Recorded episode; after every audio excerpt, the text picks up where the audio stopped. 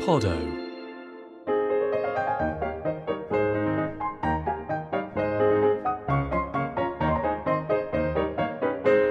You're listening to Law and Disorder, a weekly podcast which aims to get to the heart of the big legal issues of the day.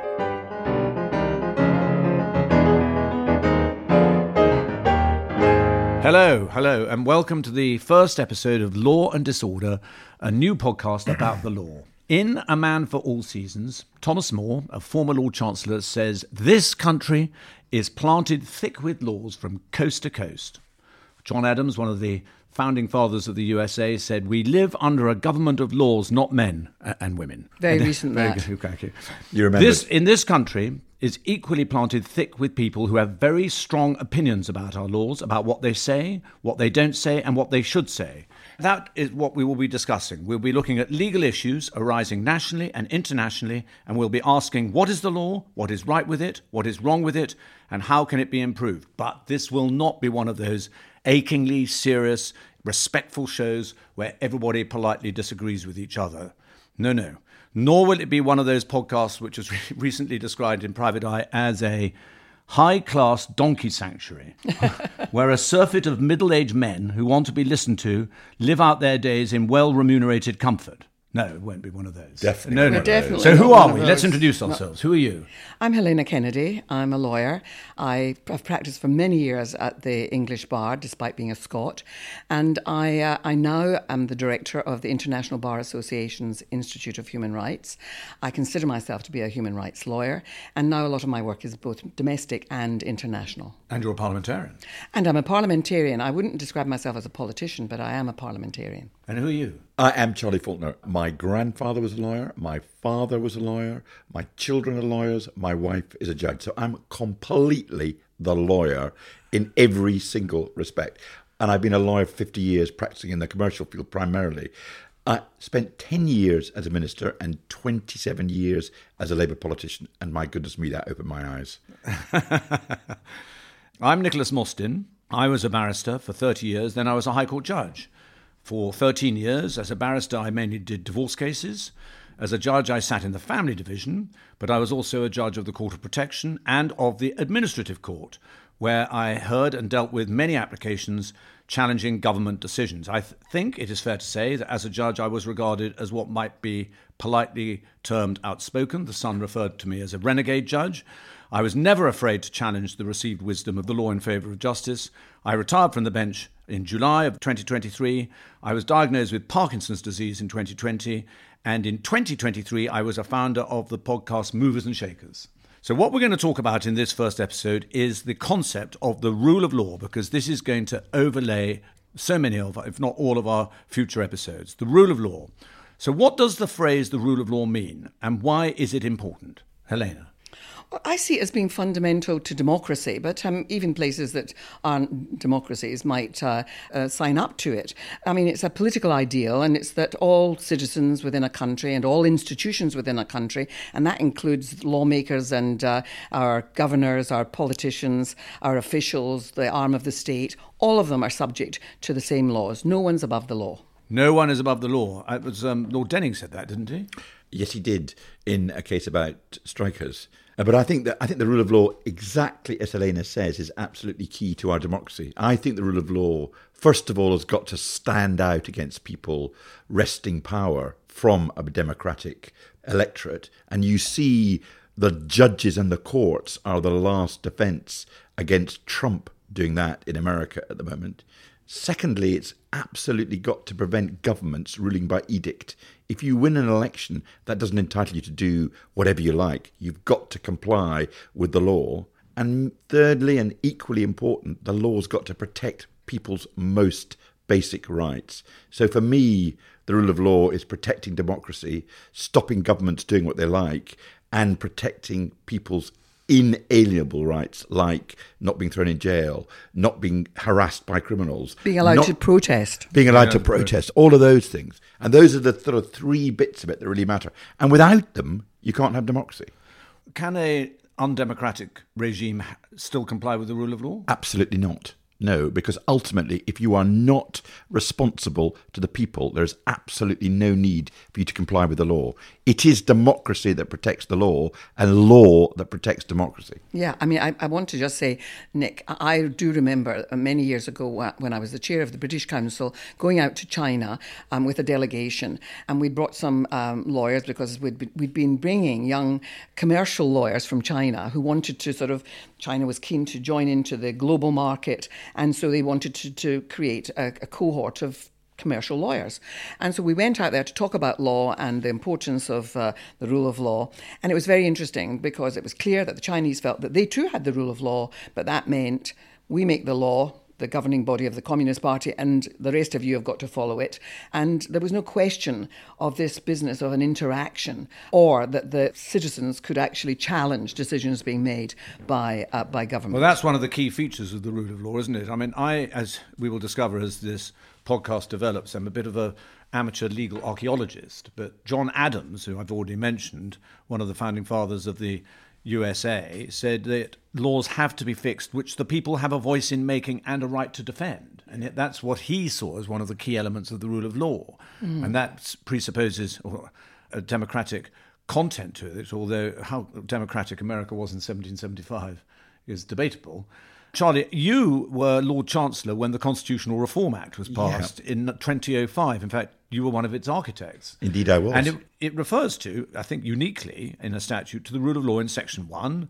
And it also in Section 17, it, re- it requires the Lord Chancellor to swear an oath to uphold the rule of law. Yeah. But why does the Act not define what the rule of law is? Well, you the problem is you need pages and pages to define it. Lawyers understand what the rule of law is, but if only lawyers understand it, then the rule of law is under threat. So we didn't define it in the Act because it would be for the courts as time went on to pick those aspects of the rule of law that might matter in a particular case. But everybody, in terms of those involved in politics and the public, have got to have a not got to, but the more understanding there is about the importance of the rule of law, the more our basic freedoms, I believe, are protected. Yes. Now, you've spoken, when talking about the rule of law, about how it applies to everybody. As Lord Denning said, be you ever so high, the law is, quoting somebody called Thomas Fuller, be you ever so high, the law is above you. And we've talked about laws have to be fixed and the people have a voice in their making and a right to defend, as John Adams put it.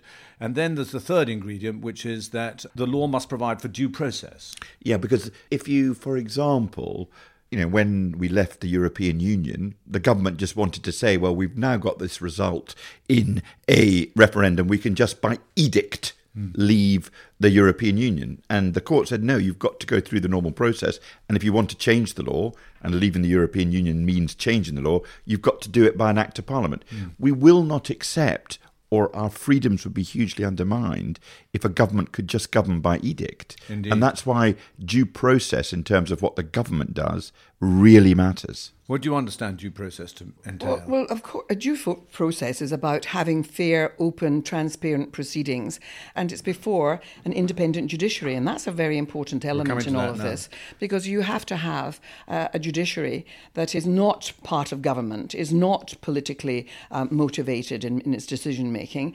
All of that should be done in as public a way as possible. Some cases, of course, there has to be a level well, of. Well, we're going to be talking about privacy. open justice in later episodes. That is for sure. But that that point that mm. Mm-hmm. Helena is making is now sort of at the heart of the threat to the rule of law because people have tried to make the judges appear to be on a particular side, and that side Absolutely. is the sort of Remainer, sort of middle class, sneering London elite side, and they're in play for the first time in my experience. Judges have been attacked for not being hard enough on crime and things like that in the past, but now they're very much in play as part of a of a metropolitan elite that is being attacked by many, many populist politicians. Oh, hold on a minute. I mean, it, it is important that one can point out f- failures in the nature of our judiciary. And I've been um, responsible for calling it out myself in relation, for example, over many years. And like you, Charlie, I've been practicing at the bar now for. Many decades. And let me tell you, part of my whole sort of raison d'etre has been to look at law and say, is it delivering for sections of our of our communities? And women were never involved in the making of law. They were not there in Parliament. They were not there on the highest uh, levels of the judiciary making law. Mm. And so the absence of a, a female experience and perspective in the law had to be called out. And that kind of criticism is a, a valuable and important thing as far as I'm concerned. What is not acceptable is to be abusing judges as though they have come at this deliberately taking a side. And when um, we had the referendum on Europe, and uh, that decision, as you've just described, was being made by the courts that, uh, in fact, we're a parliamentary democracy, therefore, edict is not the way things are done. The cabinet can't and the executive can't just decide we're, we're going to leave, even if there's been a referendum. Parliament has to vote on it. And it was a foregone conclusion that Parliament would vote given the, the way that the public had gone. But it was a, a, a procedural nicety that was vitally important, saying we're a parliamentary democracy. And the folly of it was that newspapers like the Daily Mail, but also um, certain of the right politically, um, um, started de- declaiming that the judges had taken sides and that they were really Remainers. And we even had the front page of the Daily Mail calling our judges enemies of the people. Mm. It was a disgrace. Mm. And I'm afraid um, it was a disgrace that our then Lord Chancellor, uh, Liz Truss, um, did not immediately say, this is unacceptable, um, attacking the judges for doing what the judges are required to do in a democracy where the rule of law is respected. She rang up Downing Street and she rang up Downing Street from the Tuesday to the Friday waiting for instructions as to what to do and eventually they said, okay, defend them. Uh, but that was after a long, long time, and that was Theresa May. It was shocking, and, and it was it was shocking business. It shows you that even when women are in senior positions, they too can become party to rather the ignominious aspects of politics. But it's hard, it's hard to see one of the Lord Chancellors of yore, you know, Lord Hailsham or Lord Kilmuir being so pusillanimous. I agree with you. And I have to tell you, and I say this deeply, I'm going to have a go at Charlie now because I, I've got to just say that while you reformed in a way that I had argued for for a long time, Charlie, the, the, the, Lord Chancellor's role, both as the he was the Speaker in the House of Lords, sat in the woolsack. He also was the uh, appointer of judges, you know, tapping people that he liked on the shoulders. And, sat on the judicial and, and sat on, and actually sat as a judge, yeah. and, and all of that um, was unacceptable in a modern world.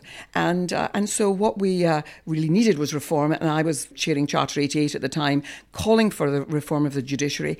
And you reformed the judiciary in some ways that were terrific, bringing in a judicial appointments commission, creating that sort of a, a role for people to make the appointments based on open criteria. People could apply, etc.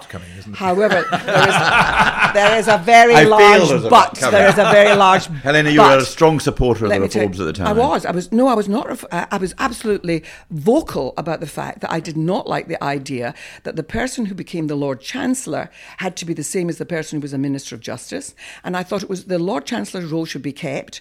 And I thought that the Lord Chancellor in the cabinet was very important, someone who was not ambitious to become a prime minister or, or to become the foreign secretary, but who was actually at the end of their career, but committed to the law, and it should be a lawyer. And you've just said yourself, you said it just now, that, you know, here you are immersed in the law, and you said it's important to have, you know, judges and, and people sitting in positions where, where they're immersed in the law, and you want your Lord Chancellor to be someone who is immersed in the law and understands in their bones and in their visceral who, feelings. Who defends the judges in the cabinet now? The Lord Chancellor. And the Lord and, and, the, the, I mean, since at you... the moment, the, Alex Chalk, the current Lord Chancellor, is unquestionably He's terrific. a person who defends the law, and I think the Attorney General is somebody who's been in the trenches over a long Victoria period of time. Prentis is a very good defending law, good the lawyers. But J- Charlie, me, no, just know, I want. No, oh, no, sorry, there's my, more to come. No, the, uh, the, indictment has to be clear to you. Yes. The failure that you had was that you basically merged those two roles, the Lord Chancellor and the Minister,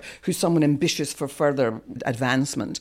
But also, you said it didn't have to be a lawyer. And you did that because David Blunkett pushed you into that corner. And David Blunkett thought he could be the Lord Chancellor. Anyway, let me just tell you, having I'm somebody. no, I, am sorry, this is so important because there isn't, I think there's very few lawyers, very few judges who think you got this right. Right because you said that a non-lawyer could take that role, and we had Chris Grayling, who was a disastrous uh, Lord You Chancellor. don't need to convince me we had, disaster and, Victoria and- Lord Chancellor. He was absolutely he destroyed the probation service, destroyed Yes. legal aid, destroyed, and had the backlog in the courts are largely down to him. And secondly, uh, we then had Liz Truss again, the person who wouldn't defend the judiciary. It's not in their bones, and you see, I you failed in making it that kind of reform, and you're still not prepared to admit it, but you did it on the back of a However- fag packet. back uh, of a fact packet. I remember them. Do, do, do, said, do, back of I, a mean, I don't know. How, how do we deal with due process in this? Let me just respond a little bit.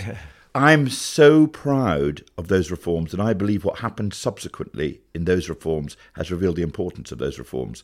Before the reforms, the Lord Chancellor, who was a complete appointment of the Prime Minister, could appoint any judges he wanted. What you did there was great, but it's not enough. But it goes further than that. When the prorogation case occurred, I don't know if you remember, the Prime Minister, Boris Johnson, said, Oh, the judges are all becoming political. We'll have to appoint more political judges. Had the reforms not taken place, he could have immediately implemented that, and he didn't. And you can't have a situation where the Lord Chancellor is the head of the judiciary. You've got to change that. And that, that. was the change that took away from the Lord Chancellor Yeah. his position as the big judge in government. And all of those were necessary. Now, what you're saying is what you need is a big figure who will defend the rule of law. who's a lawyer The- and well, not no, ambitious don't- for I- I- office. I, am. I, I don't think that you need a lawyer. And test that by I reference the Iraq, uh, the Iraq War. In the Iraq War, there were two really big lawyers: the Attorney General Peter Goldsmith and the Lord Chancellor. You're getting into another Derry- area where I will criticise you, Derry Charlie. Irvine. And what they both did, and I completely respect them for this, was look as lawyers to how you justify going to war. If you had a bigger figure who saw the rule of law in a much bigger context, say Robin Cook, he would have had a much bigger view about the rule of law than just the lawyers. so I completely reject No. the idea that the know, only people over- who, wait a minute, the only people who can understand the rule of law are lawyers, because if that's the position, we're all doomed. Sorry, I'm, doing, I'm going to curtail this for a minute because I want to come back to the concept of due process, which is very important. You said a moment ago, Helena, which is that the one of the core ingredients of due process is that the court, the judge, is independent. N- He is not biased. This is rules of natural justice. He's not biased and he's fair. He hears both sides. And that was decided a long, long time ago. Yeah. Long time ago. It's been a part of our law for ages. And unfortunately, we're now going to turn to uh, look at Hong Kong Yeah. okay, and ask about the questions of the rule of law, due process, and independence in the context of the Jimmy Lai trial, which started in December. Jimmy Lai is a media business mogul, newspaper owner, and ardent democracy campaigner, has gone in trial in Hong Kong facing one charge under a colonial law of, Of sedition, sedition. which is like treason, Yeah. and two under the national security law, which was foisted on the territory in 2020 by Beijing, accused of conspiracy to collude with foreign forces to impose international sanctions against the authorities and inciting public hatred. I mean, it's terrible. Now, under the national security law, I just say this there's a presumption against bail, and Jimmy Lai has been remanded in custody in solitary confinement for 1,200 days.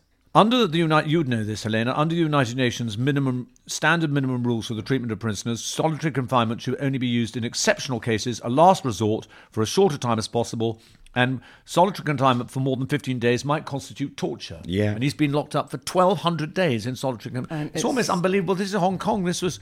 I used to do cases in Hong Kong, and it was a bit like doing cases here, but I, something has terrible happened there. So he's being tried without a jury by a hand-picked panel of three High Court judges who are ticketed to do these cases, who've been approved by the executive. His right to a jury has been taken away by an order signed by the Secretary for Justice. What do you say about this? I mean, the whole thing is a travesty. And the sad thing is that what's been happening in Hong Kong, this erosion um, of the rule of law, we're not. I think being tough enough in calling it out. The former uh, chair of the of the bar out there really had to leave Hong Kong and come back to Britain. He's a, he's an associate member of my chambers, and part of it was that it was not possible even for the bar to speak out about some of the things that were happening without the risk of themselves being put at, at jeopardy. And Martin Lee, a senior counsel there, also has faced charges for being pro-democracy and and taking part in peaceful demonstration. Margaret Ng, a lawyer friend of mine who I've known all of my professional life. You know, we were, became friends as students, and she's out there. She has been prosecuted.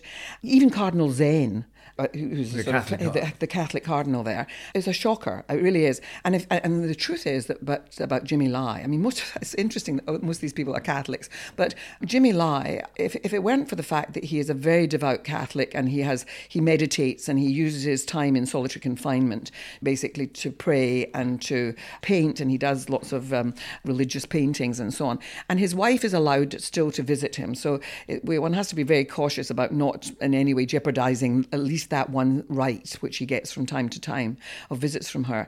But Teresa will say that uh, it is taking its toll. He's a man of 75. And all he's done is been pro democracy, and he's a British passport holder. And thank goodness, at last, David Cameron, our Foreign Secretary, has spoken out about it. But until, until recently, when the trial started before C- Christmas, it was something that, that we were pretty silent about. If he is convicted, or maybe one should say when he is convicted, he would have an appeal to the Court of Appeal and then to the Court of Final Appeal, where there, I want to ask you a question, where there are still some English judges. Yeah. Lord Sumption, I think. I, and, and Lord Neuberger. Lord Neuberger. And Lord Hoffmann. Yeah. I completely agree that law has been totally eroded in Hong Kong. The most significant erosion is if he were acquitted, the national security law gives the Chinese government the power to say he can be rearrested and dealt with by a different department. So the, the rule of law is a complete farrago, though I accept that there are considerably brave judges there, some judges, who are standing out against what China is doing. The UK has seen this not as a rule of law issue, but as a foreign policy issue. And as a result, they have trimmed and trimmed and trimmed repeatedly. And it is only political pressure that got them to get rid of the institutional judges because the president of the Supreme Court of the United Kingdom and the deputy president of the United Kingdom were on the final court of appeal panel, yeah. because of their jobs in England and the UK, not England, the And UK. they stepped down. Well, they were forced out by political pressure because it was absolutely scandalous that a system where the executive, if there is an acquittal, can say, I'm sorry, we don't like that, will put you in jail anyway, which is what the national security law allows.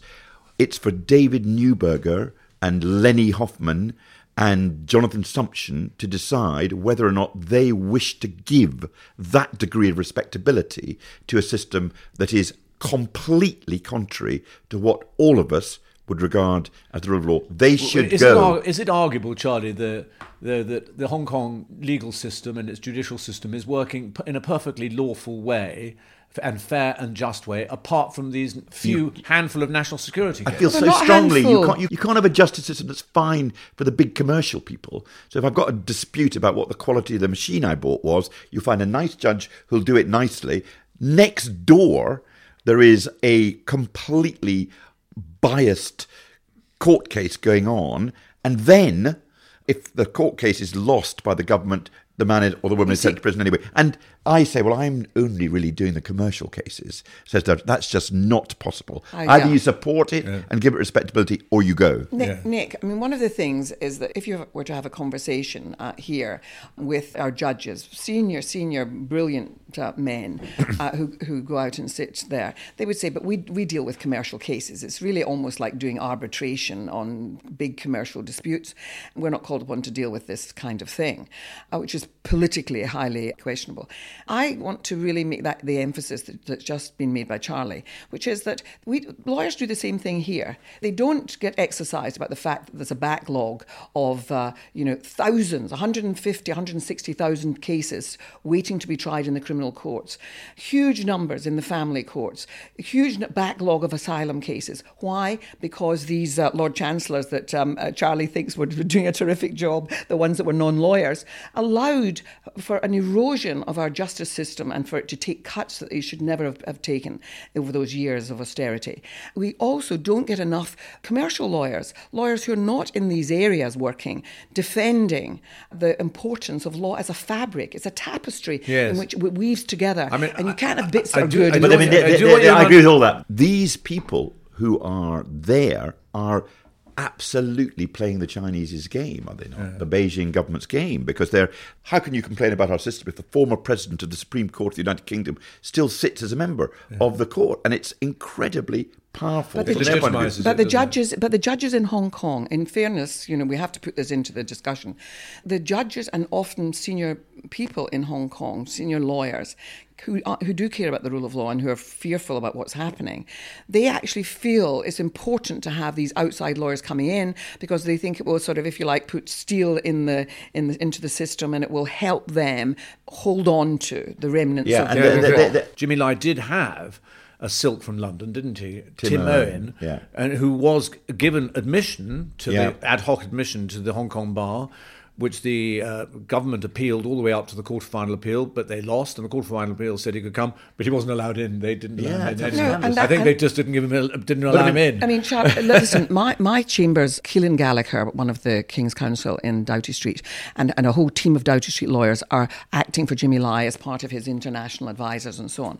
And they have been harassed and given a terrible time by, presumably, the long arm of China. I think that we should be concerned about what's happening to the rule of law out there because it's a breach of, of a treaty because we, the Sino-British agreement said that it was a, a commitment that the rule of law would be protected and the democratic processes and so on. That's not happened. They've had placemen put into the into the governance of Hong Kong, and unfortunately, um, the lawyers are sort of keeping their heads down because they've got families Yes. and I mean, they, they, they, you've been sanctioned by the Chinese government. have, uh. Chambers throughout the Temple and Lincoln's Inn have been sanctioned Yeah, by the Essex Chinese yeah. government because they've put on their website attacks on the way that China dealt with it. And the government's done absolutely nothing about it. It's absolutely scandalous. So I do want to talk about the land of the free as well, the United States of America. Oh, yes, a no, government of laws, not men, as it's been put. We hold these truths to be self-evident, created with certain inalienable rights. The land of the free, the one place where you would have thought the rule of law had its natural home. Well, What and there's lots of lawyers, lots of judges. I've just come back from being in America. There's a terrifying interview with Donald Trump when asked the question, You won't be a dictator, will you, if you get re elected as president? And he says, Only for day one, he says. Oh, but for the rest of the time, no. Ha ha ha. He laughs. The rule of law is really, really under threat in America, and it depends upon the judges to hold out against it. But is his position not the demonstration why the rule of law is a necessary protection for democracy? If he wins and can somehow subvert the justice process, he can stay as president forever. He lost the last election. He persistently said that he had won it, and he's going to the electorate On that probab- basis. On that basis. On that- so what if on he that wins? falsehood. What if he wins? Yes, what if he? Well, And I that- mean, there, that- there are repercussions all across the world if he wins. Absolutely. There are repercussions yeah. in relation to Russia's invasion of Ukraine Yeah. and the support that Ukraine needs, and that's about preserving democracy much more widely. Yeah. And then there's the whole business of, of uh, how he deals with the sort of rules based order of, that was created after the Second World War, that we all care about international law, and he's a disrespecter of international law, as we know. The thing that is so palpable is Americans dislike the lawyers and the legal process so much. Some like it, but Trump is boosted and boosted and boosted by being set against the lawyers. We have to have the rule of law. There's such a distaste, and this is a big problem It is a big about the rule of law, about the rule of lawyers. They don't want to be told what to do by lawyers. They want lawyers to protect their freedoms. Yeah, but law- lawyers there have pushed the envelope, it has to be said, where they've become essentially, many of them are so motivated by money Yeah. rather than the sort of idea that this is a, an honourable profession and so on. There are plenty of good lawyers out There there are as lots of well, good but there's an awful lot of them who will basically defend anything and don't, you know, stick clearly to, I think, what are should be clearly seen as ethical rules about what it is that a lawyer should be prepared to do and what a lawyer isn't prepared to do. But both in America and the United Kingdom, we have lots and lots of really decent lawyers. And yet, in both countries, attacks on lawyers are regarded as good political material. Oh, of course, because because But that's that's that, that's the rule of law is now in play Listen. as a political issue itself. Yeah. Whether or not you allow lawyers to, as it were, stand and defend basic freedoms. If lawyers defend basic freedoms, they're just a bunch of lefties They're allowing just- in criminals Yeah, and yeah. not ensuring they're deported. Yeah, we've had- How did that happen? Can I wind up by asking you these, this question? And it relates to a very small country in Central America, which is close to my heart, called El Salvador. My mm. half siblings are half Salvadoran. Uh-huh. My father's second wife was a Salvadoran lady. Mm. My half brother and half sister are half Salvadoran. And El Salvador has voted for a man called Bukele as president, whose manifesto was to completely abrogate the rule of law. Due process has been completely suspended. There's no criminal justice. People are arrested at the whim of the police. They have over 100,000 people in prison. This is all in order to try and extirpate the gangs who've been ruling El Salvador. What do you say to the electorate of El Salvador, who have, by a massive majority, voted for a man whose manifesto is to subvert and abrogate the rule of law? Well, what went before was no law because, as you said, it was the rule of the gangs. Yes. The choice for the people of El Salvador was not between law and non law. Law was not on offer. The only choice is order or disorder. And so the vileness of the breaches of the rule of law may, for very many people, seem less vile than being gunned down by gangsters. But Yes. the, other, the other thing is. So there's bad choices there. Bad yeah, but, yes, but yeah. even where that it hasn't sunk to the low where there's no law at all, populist leaders, authoritarian leaders, and the pendulum politically across the world has swung in the in the direction of particularly of the right populist leader.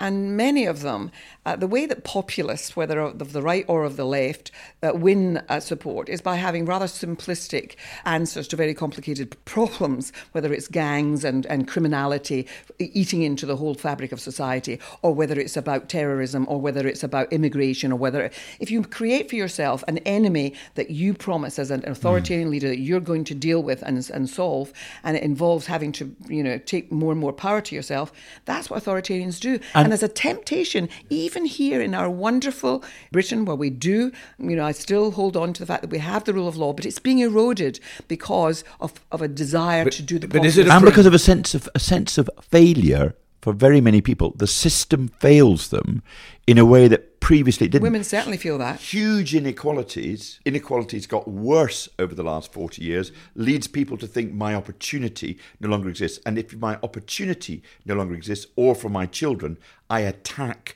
the bulwarks of the state. And one of the bulwarks of the state is the law which enforces the rules of the state. I'm obviously completely in favour of the rule of law, but I understand that it is severely under threat in this country because I think the rule of law as a concept is now something that the populist leaders Yes. Listen, we've use just- to attack us. Yeah, we just had a report done by Justice, which is a really wonderful all party group that does really great research. And they looked at the last years, and it's not just been one uh, government of one complexion, it actually has been a steady erosion. And it is about the way in which the rule of law, even in this country, has been under attack. Yeah. And we've seen it in enemies of the people, d- deri- derision of judges and lawyers Yeah. uh, doing their job. And the other thing about seizing more power to the, exe- to the Secretary of State. Well, we'll be, Home we'll be talking about that The in, one a- thing in is- another uh, episode. The one thing I'm pretty sure of is if it's only lawyers defending the rule of law, it won't survive. We're in trouble. We need, we need, Yeah, yeah. and we need our politicians to be much more uh, protective and we, of, of the rule of law. And here, here to and we and we need citizens to understand that without the law, I'm afraid you're on a hiding to nothing. Because and you need to be able to take your case to court, and that's why you need legal aid, and it's why you need to have decent lawyers who are prepared to do those cases that don't enrich lawyers and make them fat cats. Let me tell you how unpopular the lawyers are within government. The politicians basically don't like lawyers because lawyers tell them what to do, and the lawyers don't trust politicians, and that chasm is going to get wider and wider We'll and make dis- it worse we- and worse. We will be discussing this in further episodes. I think that has been a very interesting first episode, which I'm now going to bring to a close. Oh, we have to Our- stop. Our next episode is going to look at the Supreme Court Rwanda judgment Yes. and the ramifications of that. Still going on. So we will hope to see you all next week. You've been listening to Law and Disorder with Helena Kennedy, Charlie Falconer, and me, Nicholas Mostyn. The show is produced by Nick Hilton for Podot. Our theme music is by Anthony Willis. Please subscribe to get new episodes straight into your podcast app. We'd be delighted to know what you think of the podcast, so do please email us your thoughts on law and disorder feedback at gmail.com. See you next week.